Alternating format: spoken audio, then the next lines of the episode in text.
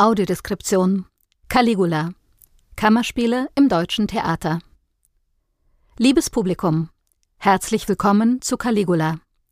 Mein Name ist Tanja Eichler-Ojake. Mit dieser Audiodeskription werde ich Sie und euch heute durch das Stück begleiten.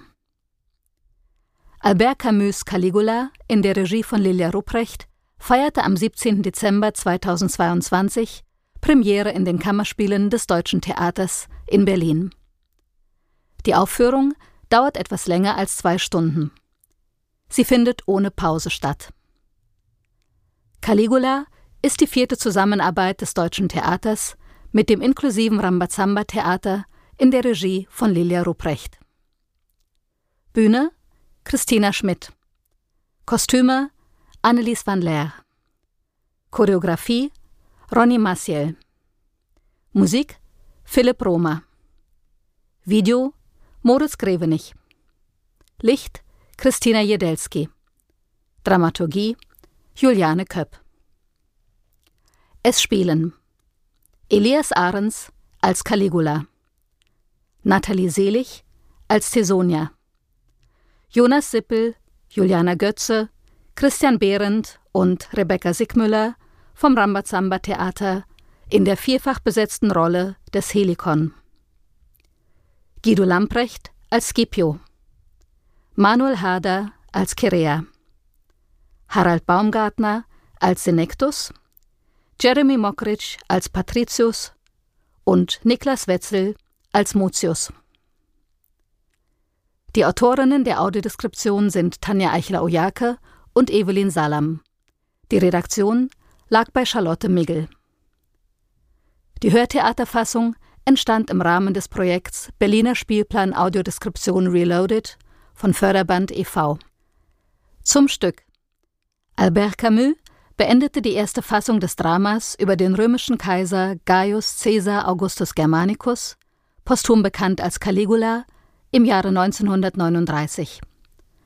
Vor Ausbruch des Zweiten Weltkrieges sah Camus in Hitler einen neuen Caligula. Ursprünglich plante Camus, selbst die Hauptrolle zu spielen. Der Krieg führte dazu, dass das Drama Caligula erst 1944 verlegt und 1945 uraufgeführt wurde. Die Webseite des Deutschen Theaters zum Inhalt des Stücks. Nach dem Tod seiner Schwester und geliebten Drusilla nimmt der junge römische Kaiser Caligula die Existenz nur noch in ihrer Begrenztheit wahr. Das Leben erscheint ihm sinnlos. Aus Protest gegen eine Welt, die in ihrer jetzigen Gestalt nicht zu ertragen ist, verspricht er, das Lügen auszurotten, Privilegien und Konventionen abzuschaffen.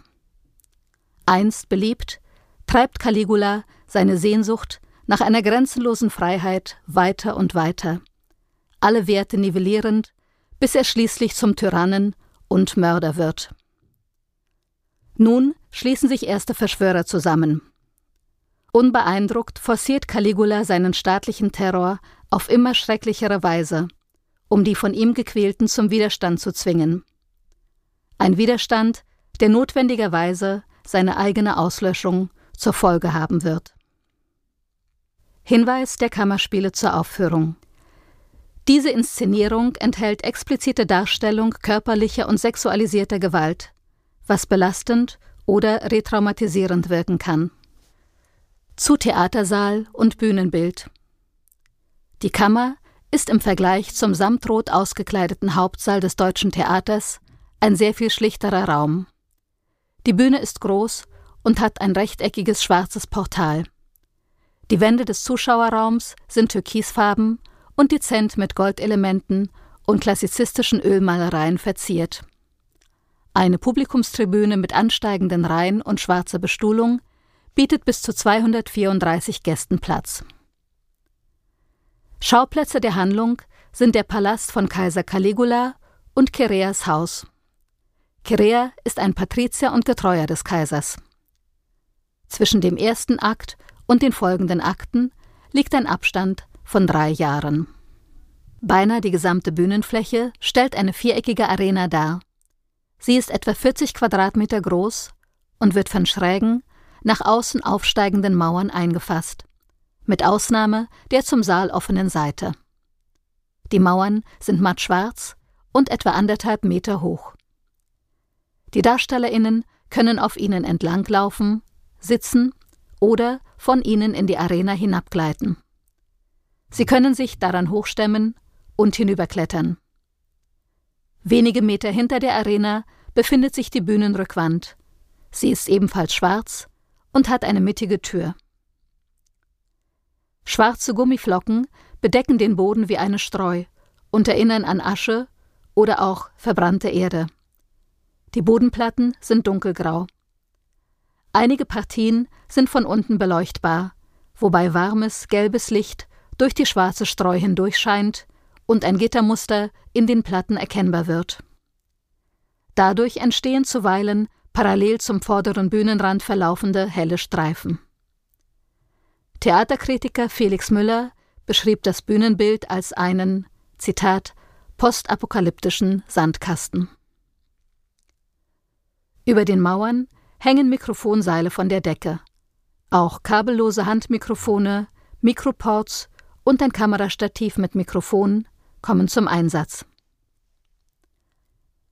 In der Arena ragen sechs längliche, amorphe Gebilde aus dunkelgrün schimmerndem Kunststoff auf. Sie sind verschieden groß, haben rundliche Ausbuchtungen und ähneln Steinformationen in karger Landschaft. Die Steine können versetzt werden und dienen auch als Mini-Podeste oder Sitzgelegenheiten. Außerdem befindet sich ein weißes Schaukelpferd mit rosafarbenen Zügeln auf der Bühne. Seitlich an seinem Hals hängt ein grüner Ehrenkranz. Zu Beginn des Stücks trennt ein transparenter Prospekt die Vorbühne vom Rest des Bühnenraums. Die Aufnahmen einer Deckenkamera werden live auf dem Prospekt projiziert. Sie zeigen einen Blick aus der Vogelperspektive auf die Bühne.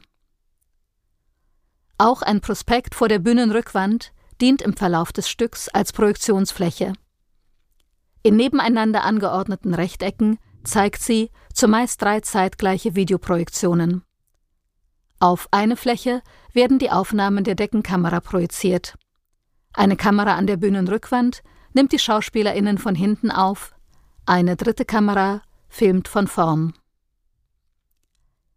In einer Szene des Stücks wird ein prächtiger Kronleuchter bis auf wenige Meter oberhalb des Bodens zur Bühnenmitte herabgelassen. Ein schwerer, lindgrüner Vorhang aus sechs vertikal aneinandergefügten, drapierten Stoffbahnen senkt sich und verdeckt das hintere Drittel der Arena. Im Vergleich zur kargen Bühne wirkt der Vorhang altmodisch und pompös. Im weiteren Verlauf der Handlung rollt ein riesiger runder Ballon über die rechte Mauer in die Arena. Er ist mit Luft gefüllt, hat einen Durchmesser von etwa vier Metern und besteht aus Stoffstücken in beige und rosa. Seine gewölbte Oberfläche wird ebenfalls mit Projektionen überzogen. Unter anderem überträgt die Kamera am Mikrofon das Gesicht der sprechenden Personen überlebensgroß auf den Ballon. Dabei erfolgt die Aufnahme mit einem Verzögerungseffekt und somit ruckartig und verzerrt, als würden sich Gesichtsumrisse wieder und wieder aneinanderreihen. Das Bild wirkt verschwommen und zuweilen monströs. Zum Beispiel, wenn sich Zahnreihen vervielfältigen und in der Vergrößerung auf dem Ballon bedrohlich wirken. Wenn die Mikrofonkamera unbenutzt bleibt, werden kraterartige Strukturen auf den Ballon projiziert. Er wird zum Mond. Unmerklich entweichende Luft lässt die untere Mondhälfte flach werden, sodass der Ballon nach einer Weile einer Kuppel gleicht, in einen schrumpfenden Hügel übergeht und zum Ende hin fast luftleer wie eingefallene Haut wirkt. Musikalisch begleitet wird die Aufführung von Philipp Roma. Er sitzt hinten rechts vor einem schwarzen Klavier und weiteren Instrumenten, auf einem Podest außerhalb der Arena. In der ersten Szene des Stückes hören wir eine Tonaufnahme mit dem Flattern von Tauben. Kostüme und Figuren Elias Ahrens als Caligula erscheint zunächst in einem glitzernden Zweiteiler mit weiter das Gesicht verdeckender Kapuze.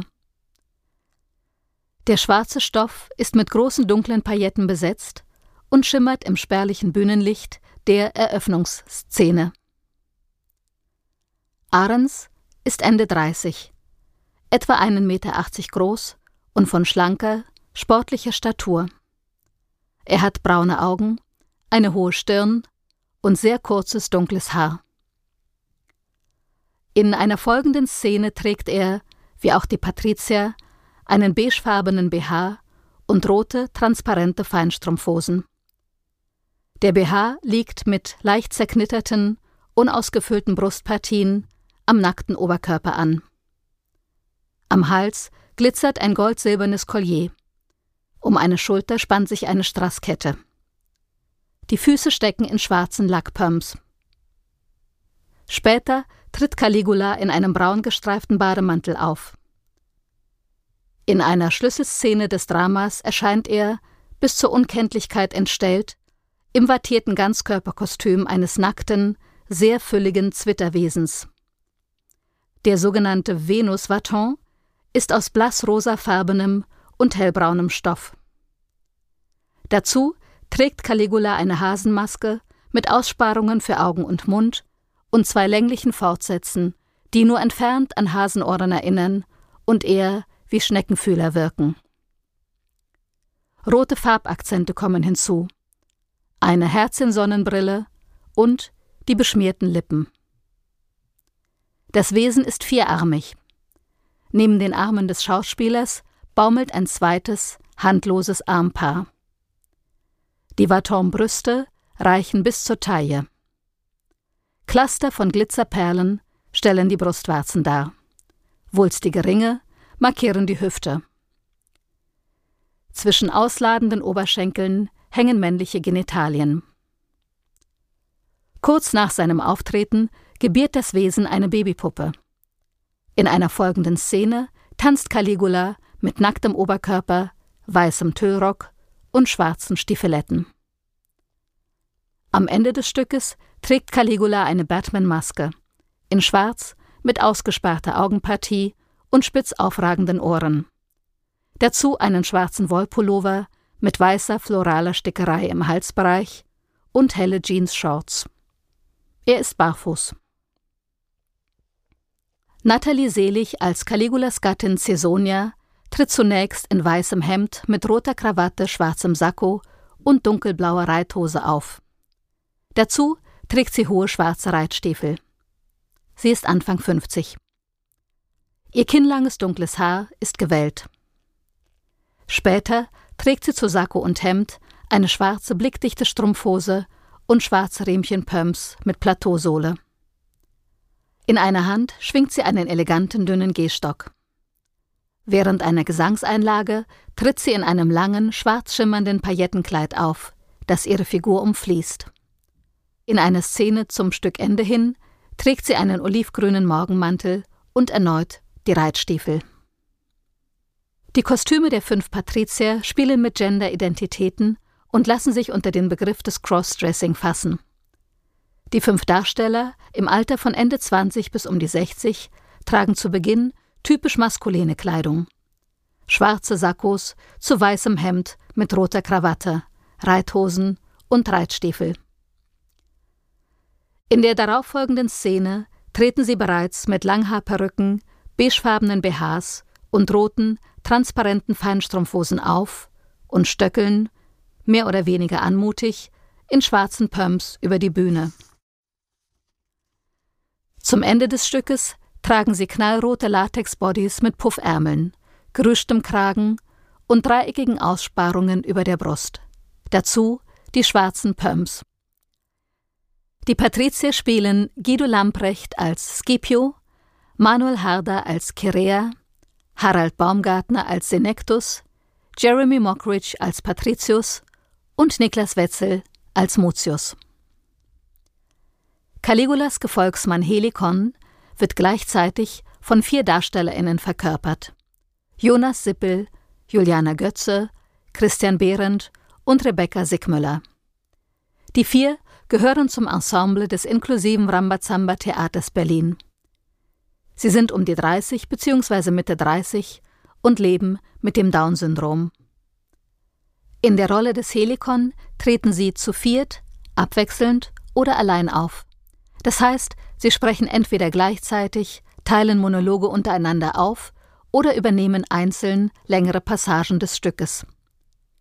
Die vier tragen blau-weiß karierte Kleider, deren ausgestellter Rockteil ab der hohen Taille weit vom Körper nach unten fällt.